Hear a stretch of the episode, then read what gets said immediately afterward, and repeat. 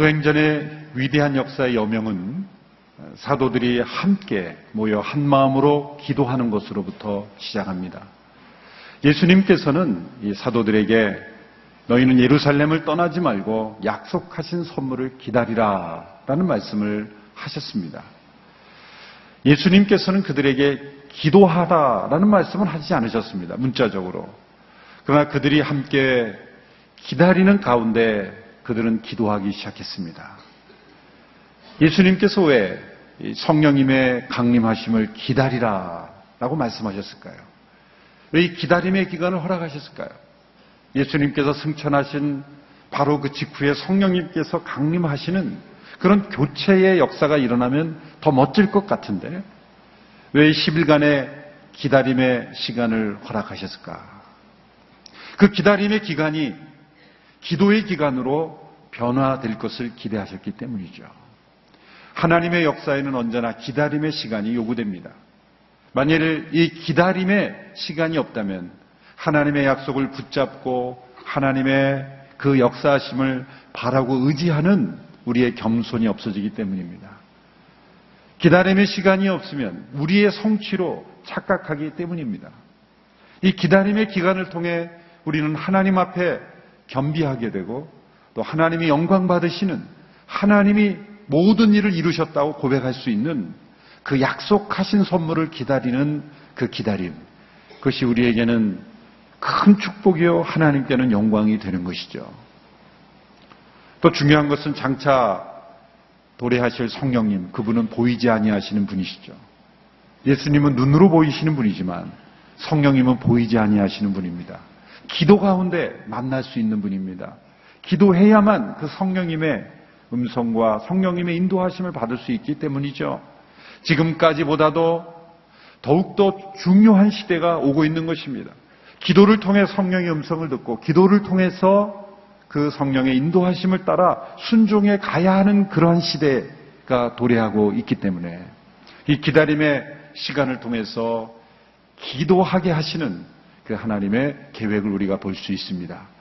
사도행전적 교회는 한 마음으로 함께 기도할 때 성령의 인도하심을 받고 순종하는 교회라는 것을 우리에게 가르쳐 주십니다. 우리의 모든 모임 중에 한 마음으로 기도하는 것이 가장 소중한 교회가 되기를 축원합니다. 어떤 회의보다 어떤 나눔보다도 함께 한 마음으로 기도하는 것 그것을 가장 소중하게 생각할 때 오늘의 교회가 사도행전의 교회로 그렇게 변화되어 갈 줄로 믿습니다. 예루살렘을 떠나지 않고 예수님 말씀하신 대로 순종하여 기다렸던 그 사람들은 120여 명 정도라고 말하고 있습니다. 그 당시에 팔레스타인 인구가 한 400만 명이 된다고 하는데 그 중에 120명은 아주 소수죠. 그러나 하나님은 이 역사의 운명을 이 소수의 사람들에게 맡기셨다는 거죠. 120여 명의 사람들이 전심으로 한 마음으로 기도할 때 사도행전의 역사는 그 시작되었다. 저희 공동체에서 120여 명의 성도들이 함께 한 마음으로 기도한다면 하나님의 역사가 그 지역에 나타나게 될 것이다. 오늘 이렇게 많은 성도들이 마음을 갖춰 기도할 때는 이 땅에 큰 진동이 일어날 것이고 이 한반도가 하나님의 역사로 변화될 줄로 믿습니다. 중요한 것은 우리 앞에 놓여 있는 장벽이 어려운 것이 아니라 우리의 기도가 한 마음으로 모여지지 않는다는 것이 문제인 것입니다. 그것이 더욱더 큰 장벽인 것이죠. 사도행전 1장 14절의 말씀을 함께 보십시오. 함께 읽습니다. 시작. 그들은 모두 그곳에 모인 여자들과 예수의 어머니 마리아와 예수의 동생들과 함께 한 마음으로 기도에 전념하고 있었습니다. 한 마음이라는 단어 속에 이 구성원들을 보십시오. 거기에는 여자들과 예수님의 어머니 마리아와 예수의 동생과 한 마음으로 기도했다. 특별히 그냥 120여 명의 사람들이다 하지 않고 그 구성원을 약간 설명했습니다. 거기에는 여자들도 있었고 또 예수님의 어머니 마리아와 예수님의 동생들이 있었다. 여자들이 있다는 것이 그렇게 중요한 일일까요? 그냥 120명의 다 남녀가 있는 것인데 오늘 이 시대에는 그게 중요한 것이 아니죠. 2000년 전의 문화의 시대로 도돌아가 보면 오늘 이 시대에 상상할 수 없는 남녀 차별이 그 시대에 있었어요. 여자들의 증언은 법정에서 증언으로 채택지지도 못했던 시대. 족보를 기록하면 여인의 이름은 한 사람도 기록할 수 없었던 그런 시대. 여인은 자신의 이름으로 재산도 소유할 수 없는 그런 시대.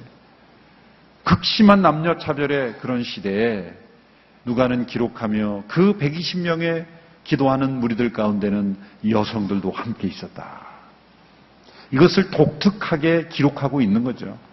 우리 한국교회 초기 시대에도 이 남녀 유별이 유교적 그 시각 때문에 심했죠. 그래서 남녀 칠세 부동석이라는 원칙에 근거해서 예배를 드릴 때는 남자 여자가 따로 앉았죠. 그리고 심지어는 커튼까지 쳤죠. 그래서 설교하는 사람만 양쪽을 다 볼 수 있고 서로는 볼 수 없게 그렇게 해서 그 기역자로 된 시옷자로 된 예배당 형태가 많았죠. 그래서 서로 볼 수 없게 이렇게 양쪽으로만 아, 그렇게 서로 어, 앉는 그런 시대. 커튼을 쳐야만 하는 그런 시대. 그런 시대가 한국 교회 초기의 모습이었어요. 그러나 시대가 흘러가면서 커튼이 거치게 되고 이제 좌우에 이렇게 함께 남녀가 섞여서 예배드린다는 것. 어떻게 보면 2000년 시대의 신약의 성도들이 볼 때는 어찌 이런 일이 있을 수 있을까? 라고 생각하는 그런 고정관념이 있었던 그런 시대에 여자들이 있었다. 굉장한 거죠. 그런데 거기에 또 특이한 것은 예수님의 어머니 마리아가 그 가운데 있었다. 이것이 주는 우리에게 주는 메시지가 뭡니까? 그분은 메시아의 육신의 어머니였지만 이제 기도하는 한 명의 여자 성도로 되돌아간 것이다라는 거예요. 마리아의 위대함은 예수님의 육신의 어머니였지만 예수님의 육신의 어머니라고 숭배받지 않았다는 게 마리아의 위대함이에요. 오늘 이 시대는 어떻게 보면 캐톨릭은 예수님의 마리아의 위대함을 거꾸로 잘못 만들면서 오히려 그 위대함을 깎아내리는 지도 있어요. 예수님의 마리아의 어머니 마리아의 위대함은 자신이 예수님의 어머니였다는 것을 가지고 교회의 영향력을 발휘하지 않았다는 거죠. 그저 기도하는 한 사람의 여성 성도로 앉아 있었다. 여기에 마리아의 겸손, 마리아의 영성의 위대함이 나타나는 겁니다. 초대교회 때 아마 만일 그런 일이 없겠지만 예수님의 어머니 마리아가 명함을 만들어 가지고 이름은 마리아, 직책은 예수님의 육신의 어머니. 그 명함을 만들어서 돌리기 시작하면서 발언권을 가지고 영향력을 발휘하기 시작했으면 초대교회는 아주 어려웠을 거예요. 그래도 예수님의 어머니가 말씀하시는데 그 한마디로 그 교회에 엄청난 영향이 있지 않았을까. 마리아는 자신이 예수님을 낳았다는 것으로 인해서 초대교회 어떤 이것이 마리아가 이 명단에 나오는 마지막 기록입니다. 초대교회의 어떤 분쟁의 중심에 서지도 않고 어떤 영향력도 미치지 않는 한 여인으로서, 한 여자 성도로서 교회의 머리가 되려고 하지 않고 교회의 일원으로서 그 자리를 지켰다는 것. 이것이 마리아의 아주 위대한 그러한 믿음의 모습입니다. 예수님의 어머니 마리아가 초대교회의 그 교회의 한 일원으로서 존재했다는 것은 오고 는 모든 시대의 교회 리더십들이 주목해야 될 거예요. 누구도 교회의 주인 역할을 할 수 없고, 누구도 교회의 어떤 머리 역할을 할 수 있는 사람은 없다. 모두가 다 교회 일원일 뿐이요. 우리 모두가 겸손하게 교회의 머리 대신 예수 그리스도를 높이는 교회가 되어야 된다. 또한 예수님의 육신의 동시행 동생들 또한 이 무리들 가운데 있었다는 것도 매우 의도적 기록이죠. 왜냐하면 예수님의 형제들은 예수님을 미쳤다고 정신병이 걸렸다고 그렇게 비판하면서 예수님을 믿지 않았거든요. 그런데 예수님이 부활 승천하신 이후에 예수님이 부활하신 후에 예수님의 동생 야고보를 직접 만나셨죠. 마지막 그 형제들이 다 예수님 믿고 이제 교회 일원으로 함께 기도하고 있었다는 것. 이것이 어쩌면 오늘 이 시대에 아직 가족들이 믿지 않는 많은 성도들에게 큰 기도의 제목과 또 위로와 도전이 되는 것이죠. 자, 그들이 기도에 전념하는 중에 베드로가 일어나 말하기 시작했습니다. 예전에 베드로는 매우 충동적인 모습이었습니다. 모든 사람들이 다 예수님 버려도 나는 예수님을 버리지 않을 것이라고 자신만만했던 사람이었습니다. 그 자기 과신이 그로 하여금 실패하게 한 것이죠. 그러던 그가 지금 기도하던 무리들 중에 있었다. 예수님을 배반한 베드로가 이 기도하던 무리들 중에 여전히 있었다는 것 자체가 얼마나 큰 은혜입니까? 부활하신 예수님께서 그를 찾아와 주시고 그를 회복시켜 주시지 않으셨다면 그는 이 자리에 있을 수 없었을 것입니다. 그런데 이 베드로가 그 형제들 가운데 일어나서 문득 말하기 시작한 그 대화의 내용은 바로 예수님을 배신하고 자살한 유다에 관한 이야기였습니다. 어쩌면 모두가 그 끔찍한 사건을 기억하기 싫어서 기억에서 지우고 있는 때였는지도 모릅니다. 자기들 가운데 일어난 수치스러운 일, 제자가 스승을 배반할 뿐만 아니라 죽음 가운데 내몰았던 그 사건, 또한 자기들과 함께 3년 동안 지냈던 그 동료가 자살을 한 이 사건, 이 사건이 그들의 기억 속에 잊혀져 가고 있을 무렵, 베드로는 기도하던 중에 불쑥 그 유다의 사건 이야기를 꺼내는 것입니다. 여러분, 기도하면 우리의 생각이 바뀝니다. 기도하고 내린 결정과 그냥 생각하고 내린 결정은 차원이 다릅니다. 기도하면 우리의 생각의 우선순위가 바뀝니다. 중요하다고 생각하신 것이 중요하지 않게 되고 해야 되겠다고 생각하는 것을 하지 않게 되고 생각하지 않았던 일을 하게 되고 갑자기 새로운 사람의 얼굴이 떠오르고 그것이 우리가 모든 일에 있어서 기도해야 하는 이유가 바로 거기에 있는 거죠. 만일 이들이 함께 기도하지 않았더라면 베드로가 이 유다의 사건을 떠올릴 이유도 그럴 마음도 없었을지 모릅니다. 그러나 기도하던 가운데 이 문제를 하나님 앞에서 말씀 앞에서 정리하는 그러한 일을 하게 된 것이죠. 베드로는 이 기도하는 가운데 이 유다의 배신의 사건이 하나님의 말씀에 미리 예언된 사건이었다는 것을 깨닫게 됩니다. 그게 첫 번째 깨닫는 사건이에요. 오늘 본문 1장 16절, 17절의 말씀을 함께 읽겠습니다. 시작.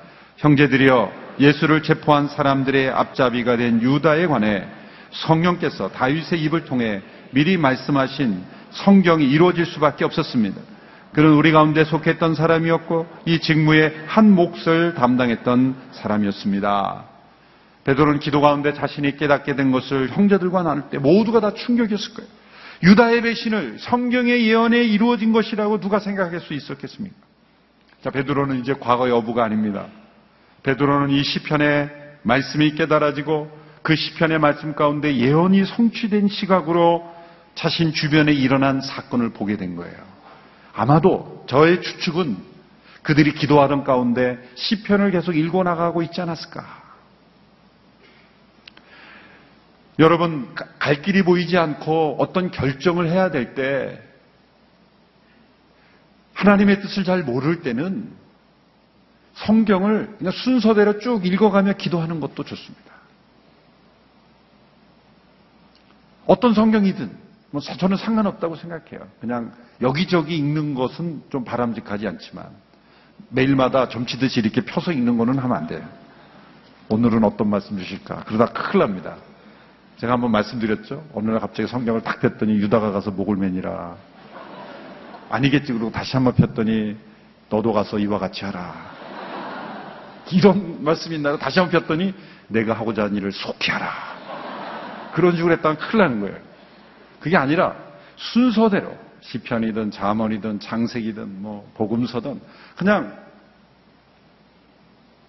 쭉 읽어가는 가운데 자신의 기도 제목을 가지면서 그냥 읽어가는 거예요. 쭉 읽어가는 가운데 놀랍게도 그러면요. 그 기도 가운데 말씀 속에 길이 보이고 상황이 해석이 되고 하나님의 말씀과 상황이 서로 연결되는 것을 체험할 수 있게 되는 거예요. 그게 가장 바람직한 우리 의사결정 방법입니다. 제 생각에는 이, 이들이 기도하는 가운데 늘 그들이 시편을 사랑하고 시편을 회당에서도 암송도 하고 읽었던 그래서 아마 베드로에게 있어서는 이 시편이 가장 친숙한 말씀이 아니었을까. 그 가운데 두 구절이 떠오른 것이고 혹은 읽었든지 떠올랐든지 성령께서 떠오르게 하신 것. 그리고 과거에 무심코 지났던 그 말씀이 바로 이 상황을 미리 다윗을 통해 예언한 것이구나. 라는 것을 깨닫게 되는 거예요. 여러분, 기도가 성경 해석의 열쇠입니다. 기도가 상황 해석의 열쇠입니다. 이 말씀과 상황이 하나가 되는 것, 그게 기도가 해주는 겁니다. 우리가 기도할 때 말씀이 열리고 상황의 길이 보이는 그 역사를 우리가 체험할 수 있게 되기를 바랍니다. 그래서 가른 유다의 그 사건이 예언되어 있었다는 것, 그것을 깨닫게 되는 것입니다. 그는 구약을 전공한 학자도 아니고 율법 학자도 아닙니다. 그러나 하나님의 성령 안에서 기도하는 사람은 이 말씀과 상황이 하나가 되는 역사를 체험할 수 있다는 거예요. 자, 유다의 배신이 구약에 예언되어 있다고 해서 그렇다고 해서 유다의 잘못, 그의 책임이 없는 것은 아닙니다. 어떤 사람들은 그렇게 주장하죠. 누군가 예수님을 배반해야 했다면 가룟 유다가 십자가를 진 것 아니냐. 또 다른 십자가를 진 것 아니냐. 그렇지 않습니다. 존 칼빈은 이 문제를 해석하기를 이렇게 했습니다. 유다는 그에게 닥친 일이 예언된 것이었다는 것을 근거로 해서 죄를 면할 수는 없다. 왜냐하면 그는 예언의 충동에 의해서가 아니라 그 자신의 마음에 있는 사악함으로 인해서 변절된 것이기 때문이다.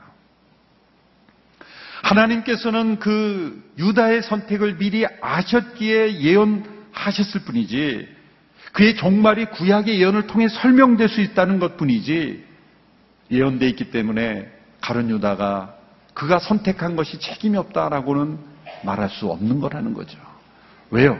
그가 구약의 예언을 보고 아 예수님이 동료의 친구의 배신을 받아야 되는데 책임감 강하고 또 희생심 강한 내가 이 예언을 이루어 드려야 되겠다. 라는 생각으로 한 것이 아니라는 거죠. 그는 탐욕으로, 죄악으로, 그리고 질투로 자기의 잘못된 그러한 욕심에서 그런 일을 한 것이기 때문에 그는 안 해, 그 자신이 안 해도 되는 일을 한 것이기 때문입니다. 둘째로 이 베드로가 기도 가운데 이 말씀을 통해서 또 한 가지 깨달은 것은 유다의 이 자리가 비었고 유다가 그 죽음으로 인해서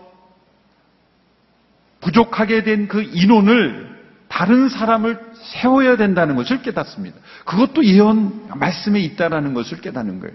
자, 여기에서의 베드로의 역할은 하나님의 말씀이 예언된 것을 아, 오늘 이 시대에 우리가 어떻게 우리를 통해 이루어지는가를 바라보는 관점이에요. 가룟 유다는 뭡니까? 그냥 자신의 욕심을 따라 기도하던 가운데 그 말씀을 발견해서 순종한 게 아니라 자신의 욕심을 따라 선택해서 잘못된 선택을 했는데 하나님 그 모든 것을 하시고 미리 예언되었다라는 것을 나중에 발견한 것이 이게 다른 차원인 것이죠.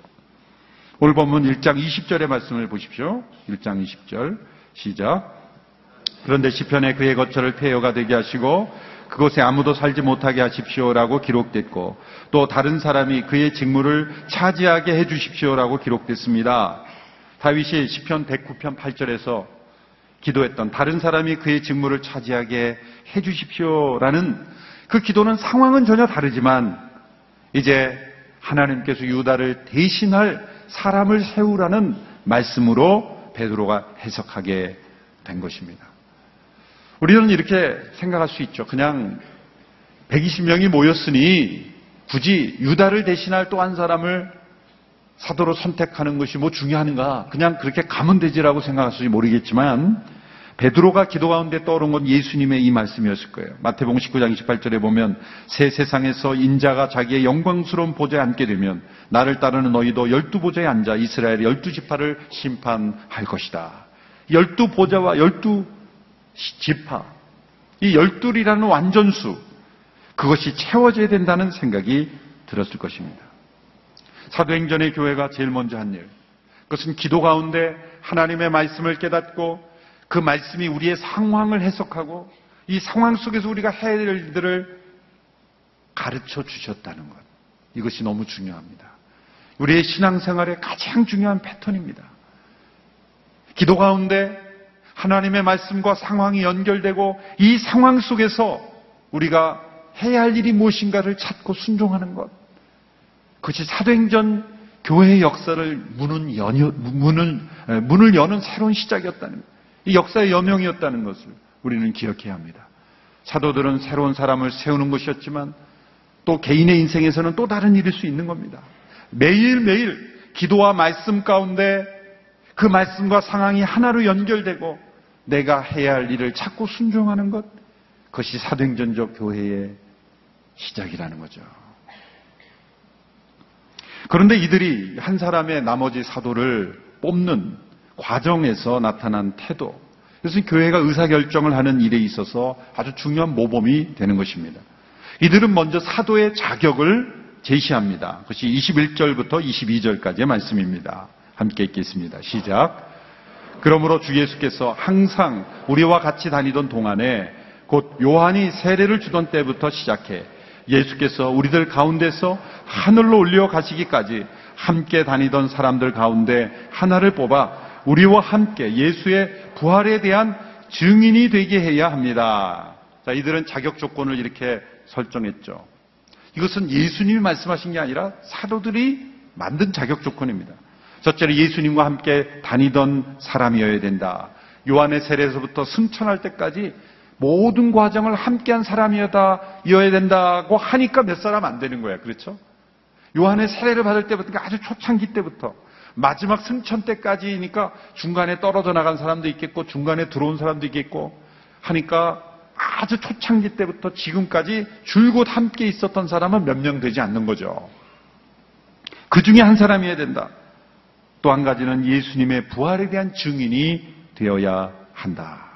이것이 사도로 세움을 받을 수 있는 자격 조건이었어요. 자, 그러니까 그 120명이 모였지만 그 가운데도 어떤 분류가 있었다는 걸 알 수가 있죠. 질서가 있었다는 걸 알 수가 있죠. 120명이지만 그 120명을 가르치고 인도할 리더십 그룹이라고 말할 수 있는 사람들이 사도라고 말할 수 있다는 거예요. 그들은 예수님을 처음부터 승천 때까지 함께한 사람 중에서 그리고 예수님이 12명이라는 그런 인원을 그 따르던 무리들의 리더십으로 세웠다는 거예요. 여러분, 예수님의 공동체가 조직이 없었던 게 아닙니다. 체계가 없었던 게 아닙니다. 오늘 이 열두, 열한 사도의 이름을 열거하는 순서를 유심히 보시면 그 순서에도 의미가 담겨 있어요. 누구부터 나옵니까? 마태부터 나옵니까? 오늘 본문에. 제 얼굴을 보지 마시고 본문을 가끔 보셔야 돼요.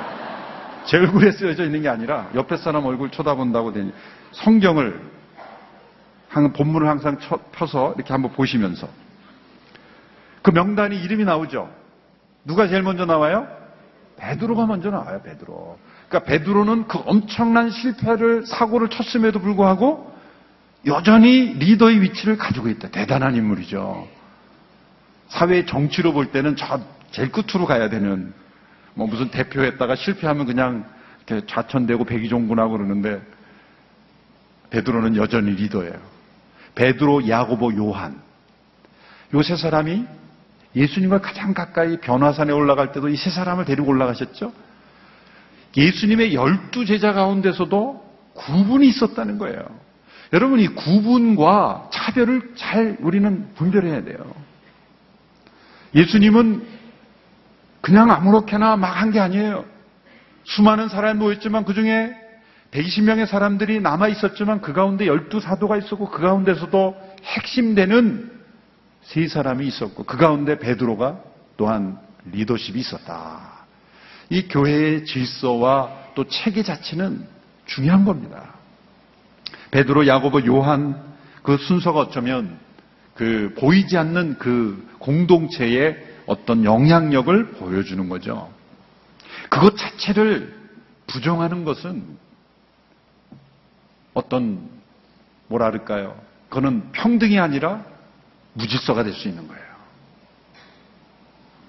평등이라는 건 합당한 위치, 합당한 능력에 따른 그런 권한 부여, 그런 질서가 예수님의 공동체 가운데서 있다는 걸 알 수 있어요. 그런데 자 사도들이 이렇게 기준을 세웠습니다. 그래서 예수님의 그 요한의 세례로부터 부활 승천할 때까지 함께 있었던 사람이어야 된다. 자, 그래서 이제 그 과정을 했는데 가장 중요한 정체성은 뭡니까? 예수님의 부활을 증거해야 하는 사람이다. 자, 이런 기준으로 인해서 일어난 문제가 있습니다. 사도행전 뒷부분, 네, 뒤에 이 사도행전의 역사를 보면 문제가 됐던 게 사도 바울입니다. 고린도서에 보면은 이 가장 그 당시 초대교회 이슈가 됐던 문제는 바울의 사도권의 문제였어요.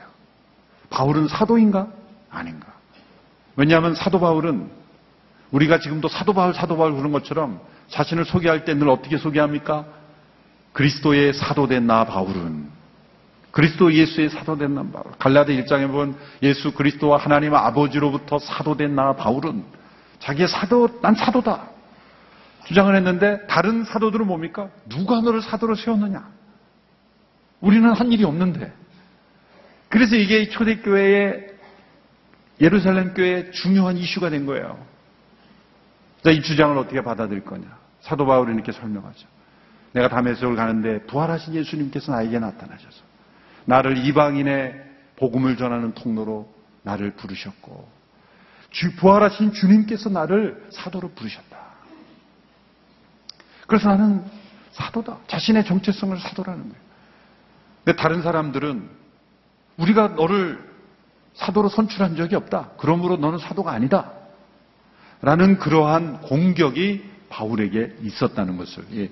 그래서 고린도 후서를 보면 특별히 사도 바울 자신의 사도권을 변증하는 많은 본문이 그래서 나오는 것이죠. 그렇다면 뭐가 옳죠? 사도들이 기준을 세워서 사도를 세운 것도 옳은 겁니다. 그 기준이 합리적이죠. 그렇죠? 처음부터 승천까지 예수님과 함께 있었던 사람 중에 뽑는 것은 아주 지극히 합리적이고 올바른 자격입니다. 그런데 바울과 같은 사람이 등장하는 것은 절대로 인정할 수 없다라는 거 하는 것도 문제입니다. 그러면 모두가 다 그냥 사도 바울처럼 특별한 계시를 받고 다 사도가 되느냐? 그것도 아니에요. 그게 양쪽 다 옳은 거예요. 어떤 교회의 결정을 하는 사람을 세우는 틀을 중요합니다. 틀이 있어야죠. 자격 조건이라는 틀이 있어야 돼요. 그런데 그것은 절대적인 것이 아니다라는 거죠. 사도들이 지금 예수님의 요한의 세례부터 해서 그 승천까지를 경험한 사람인데 사도 바울은 그 가정 가운데 없었어요. 예수님이 3년 동안 그 제자들과 함께 사시는 동안에 없었어요. 나중에 나타난 인물이에요. 그런데 왜 저 바울이 사도일 수 있느냐? 라고 공격하면서 받아들이지 않았던 것은 잘못이라는 거예요. 교회가 세운 어떤 기도 가운데 세운 틀이 있습니다. 그러나 그것이 어떤 틀이라도 어떤 조건이라도 절대화할 수 있는 것은 없다라는 게 보여주는 게 사도행전의 역사예요. 놀랍게도 그런데 교회 역사를 보면 교회 스스로 만들어 놓은 틀에 갇혀서 헤어나오지 못한 경우 얼마나 많은지 몰라요. 그 틀을 가지고 싸우는 거예요. 이 틀에 당신은 안 들어오니까 빠져. 이 틀에 안 들어오니까 당신은 빠져. 그러면서 서로 틀을 만들고 틀과 틀이 서로 부딪히는 게 교회의 역사였어요. 하나님은 놀랍게도 하나님 자신이 만드신 율법이라는 하나님의 뜻을 전해주는 이 율법이라는 틀도 사도행전 15장에 가면 그것도 없습니다. 하나님은 자신의 뜻을 담은 율법도 폐지시키시는 하나님이신데 우리는 우리 스스로가 만드는 법을요 하나님처럼 붙잡고 있어요. 그게 얼마나 위성, 무서운 건가를 우리가 주목해 봐야 한다는 거예요. 제가 지난주에 말씀드린 대로 사도행전의 교회는 유동체와 같다. 조직체가 아니라 유기체, 유기체보다도 더 융통성 있는 유동체다. liquid, liquid와 같은 교회다. 유동체와 같은 그런 모습이어야 되는데, 이제 사도들이 여기서 그들이 세운 조건에 바울이 합당하지 않다고 그를 비반하는 그러한 모습들이 나타나는 것은 벌써 인간적인 조직체 틀에 갇히는 그러한 일들이 많이 일어난다는 거예요. 여러분 초대교회 역사를 보면 흥미로운 일이 많이 일어나죠. 그 어거스틴, 성 어거스틴을 회심시킨 암브로시우스라는 암브로시우스라는 그 아, 밀라노의 감독이 있습니다. 그는 아주 유명한 교부요. 가장 영향력이 있었던 지도, 교회 지도자죠. 밀라노의 이 교회 감독이었는데요. 그가 어떻게 교회 감독이 됐냐면 그는 원래 북이탈리아를 감독하는 총독으로 정치가로 임명을 받아 간 거예요. 그런데 감독을 선정하는 감독을 그 세우는 그, 그 선거가 있다 그래서 교인들이 싸울까봐 감독하러 간 거예요. 총독으로서. 분란이 일어날까봐 감독하러 갔는데 그냥 그 사람이 감독이 돼버렸어요. 이 어처구니 없는 일이 일어난 거예요. 왜냐하면 그분의 인품, 성품, 그분의 영성, 이런 분이 다 있었을까?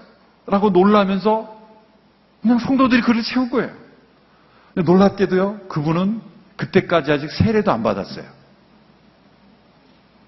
세례도 안 받은 사람을 어떻게 감독으로 세워요? 모두가 다 당연히 받을 거라고 생각했죠. 근데 그는 어려서부터 성령 안에서 믿음 생활을 잘했지만 공식적인 세례는 안 받은 거예요. 사제로 안수도 안 받은 거예요. 그 저기로 목회자로 어떤 안수 과정도 없었던 거예요. 근데 감독은 교회 최고 지도자인데 그 지역에 어떻게 이렇게 돼요? 그래가지고요 속성 과정으로 3일 만에 하루는 세례 받고 그 다음 날에 안수 받고 그 다음 날에 감독 취임했다는 거예요. 세상에 이런 일이 오늘날 일어나면 막 불법, 불법, 취임이라고 난리 났을 거예요. 근데 중요한 것은 그 암브로시우스라는 사람의 영향력으로 그 밀라노의 교회들이 엄청난 영적인 감동을 받았다는 거예요. 그 암브로시우스의 설교를 듣고 어거스틴이 회심한 거예요. 만유교에 심취했던 그 어거스틴이 밀라노에 가서 수사학 교수가 되기 위해서 갔다가 돈 많이 벌려고 갔다가 그분의 설교를 듣고 회심했어. 초대교회 위대한 신학자요 교회 지도자가 됐다는 거예요. 여러분 그렇다고 한다면 암브로시우스는 감독이 될 자격이 없는 거죠. 성령께서 역사하심으로 인해서 일어나는 변화에 대해서 우리가 만들어 놓는 어떤 틀, 그것 자체에, 그 자체가 없애자는 게 아니에요. 있어야 돼요. 그 틀을 따라 우리는 가야 돼요. 그런데 그 틀은 절대적인 것이 아니다. 하나님께서 바울을 왜 사도로 부르셨어요? 그것은 그 틀에 갇힌 교회가 되지 않기 위해서. 암브로시우스를 왜 밀라노의 감독으로 세우셨어요? 틀에 갇히지 마라. 틀에 갇히지 마라. 여러분 미국에서도 가장 영향력 있는 설교자 몇 분은요 신학교 가지도 않은 분이에요. 영국의 마틴 노이 존스 그분은 의사였어요. 신학교 졸업이 없어요. 브루클린 태버네클의 짐 신발라 목사님 신학교 졸업하지 않았어요. 스튜어트 브리스코 목사님 Elmbrook Church 그분도 신학대학원 졸업장 없어요. 그런데 가장 말씀 가운데 가장 영향력 있는 설교를 했던 분이에요.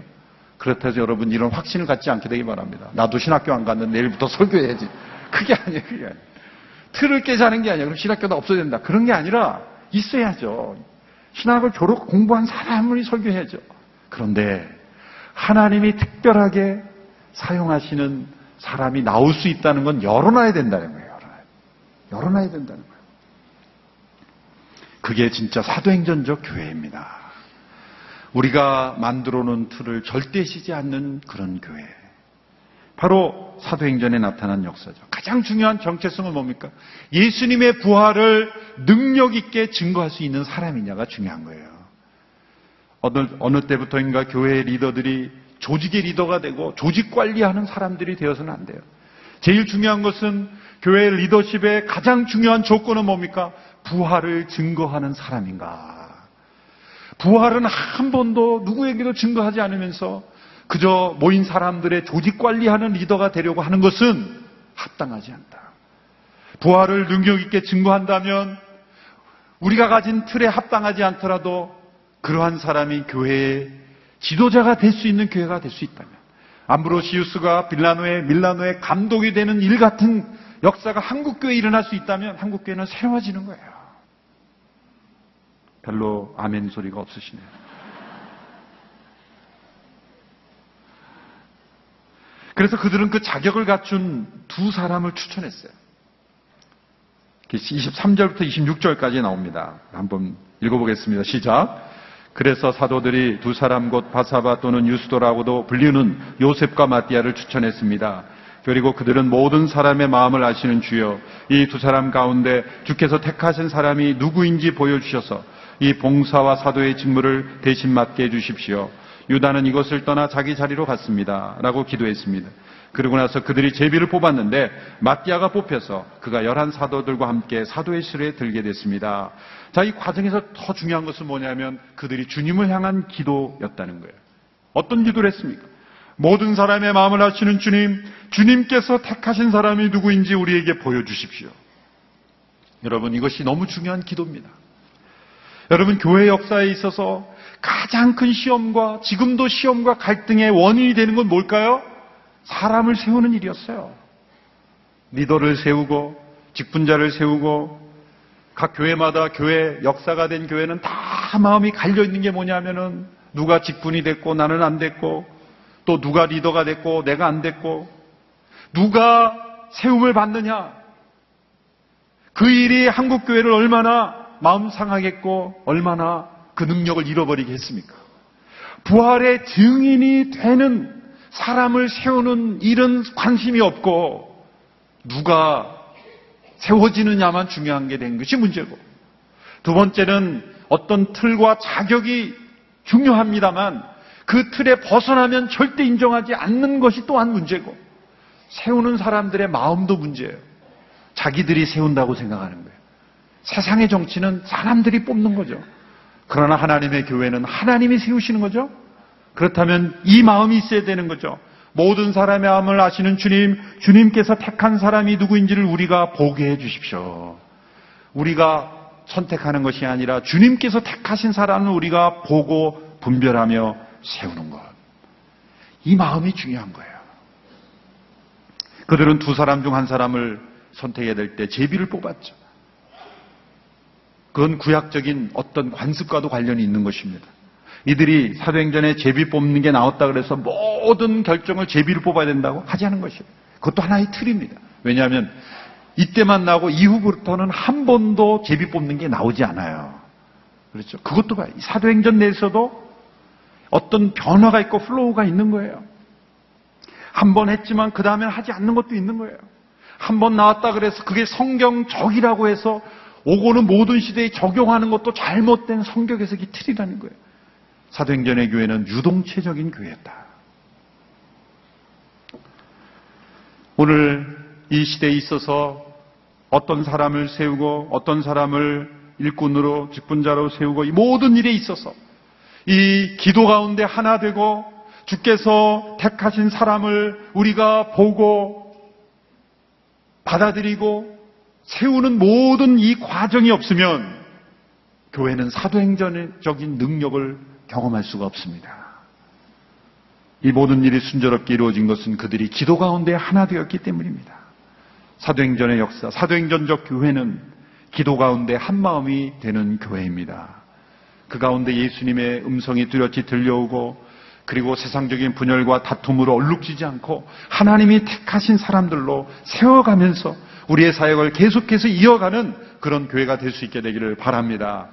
이제 오늘의 교회도 세대와 세대가 질러가면서 또 다른 사람을 세우고 또 다른 리더를 세우고 해갈 때 바로 이 사도행전 1장에 나타난 마음.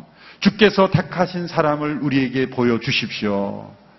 그렇게 순종하며 나아가는 그 가운데 질서가 있지만 그 틀을 절대시하지 않으면서 성령께서 이끄시는 대로 순종하며 나아갈 수 있는 그러면서 한 마음이 될 수 있는 그런 교회, 그런 교회가 될 수 있게 되기를 주님의 이름으로 축원합니다. 기도하겠습니다. 하나님 아버지, 우리 모두가 한 마음으로 기도하는 공동체가 되기를 간절히 원합니다. 우리가 가진 생각, 계획, 철학, 조직, 우리가 세운 조건들, 그 어떤 것도 절대시하지 아니하고 하나님께서 이루시는 일들을 바라보며 주께서 택하시는 일에 순종하며 나아갈 수 있는 성령 공동체 되게 하여 주시옵시고 사도행전적 교회로 더욱더 변화되어 갈 수 있는 오늘의 교회가 되게 하여 주옵소서 예수님의 이름으로 기도하옵나이다. 아멘.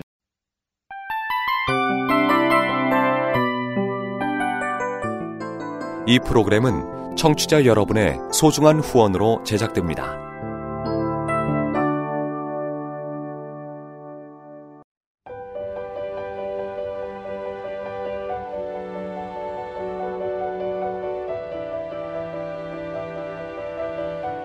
세상에는 수많은 교회들이 있지만 더 깊이 있는 말씀 강해를 찾기 위해 크기로만 교회를 선정하지 않습니다. 보다 좋은 영적 콘텐츠를 더 많이 나누기 위해 방송비를 받지 않습니다. 1년 365일 복음만 전하고 싶어서 우리는 광고를 하지 않습니다. 온누리의 복음을 땅끝까지 CGN TV와 함께 땅끝 성교사가 되주세요